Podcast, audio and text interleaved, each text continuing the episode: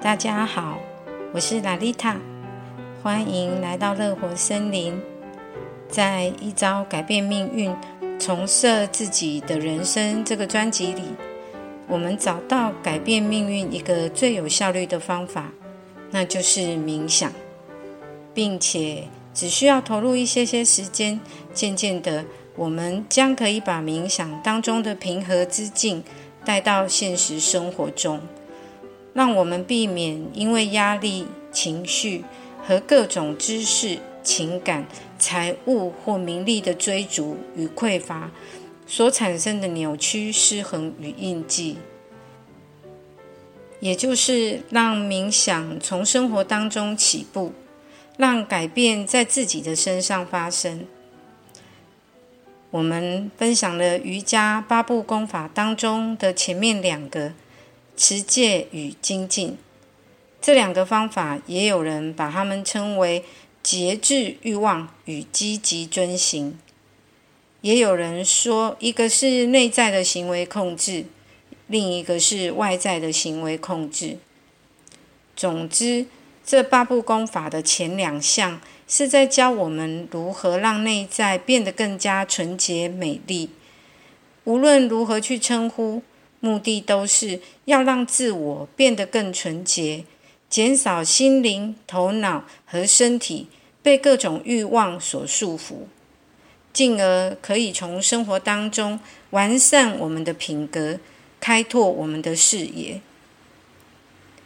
印度满心冥想的向导达纪说：“一个品格有缺陷的人，其存在的视野将会十分有限。”这也会限制他的意识，就像有人会偷盗、说谎或者欺骗，那是因为他们心中失去了自己的雷达和中心，而偏离中心的人很难穿越意识的范围。因此，落实在生活当中，简化自己的生活，精炼自己的品格。当自我表现出傲慢，一句“我知道”，可能就阻碍了自己的改进与进步。当头脑的智力无法进化到智慧时，那我们就得不到大自然的启示，更高层的意识也会受到限制。当思想不能深化为感觉，当欲望和念头主导我们的心时，那就不可能有意识的进化。事实上，这种意识上的扩展和进化，很容易在外部的行为上观察到。例如，当我们积极投入于满足自己的欲望甚至兴趣时，我们很容易会忽略他人的存在，甚至会牺牲众人利益，换取自己的功名利禄。反之，当同情、包容与爱主导时，我们的意识已经自动扩展到包括其他人。随着我们有收获，我们也愿意不断付出更多。这就是心的慷慨。而冥想则是适于这些意志坚强的人，他们能够进步得更快。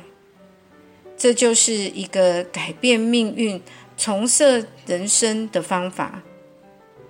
接下来，我们准备了一小段的放松冥想练习，不需要在意姿势，也不需要预设目标，只要静静的与自己相处，随着音频引导，慢慢的放松。